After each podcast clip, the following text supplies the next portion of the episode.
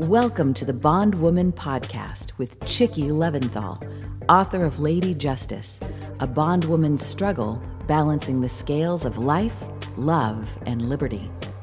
Without further ado, here's Chickie.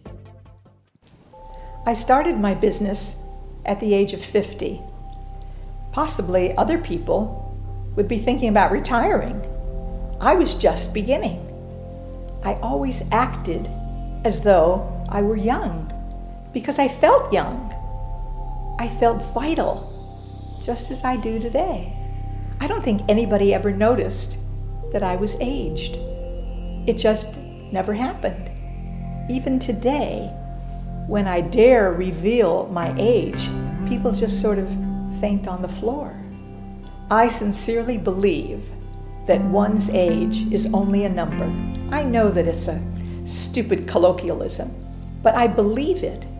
My age is right between my ears. It's the way that I feel. It has nothing to do with numbers. You've been listening to the Bondwoman Podcast with Chickie Leventhal, author of Lady Justice, available soon wherever books are sold. If you haven't already, make sure to subscribe, like, and post a review to this podcast. To find out more about Chickie, go to chickiesbailbonds.com.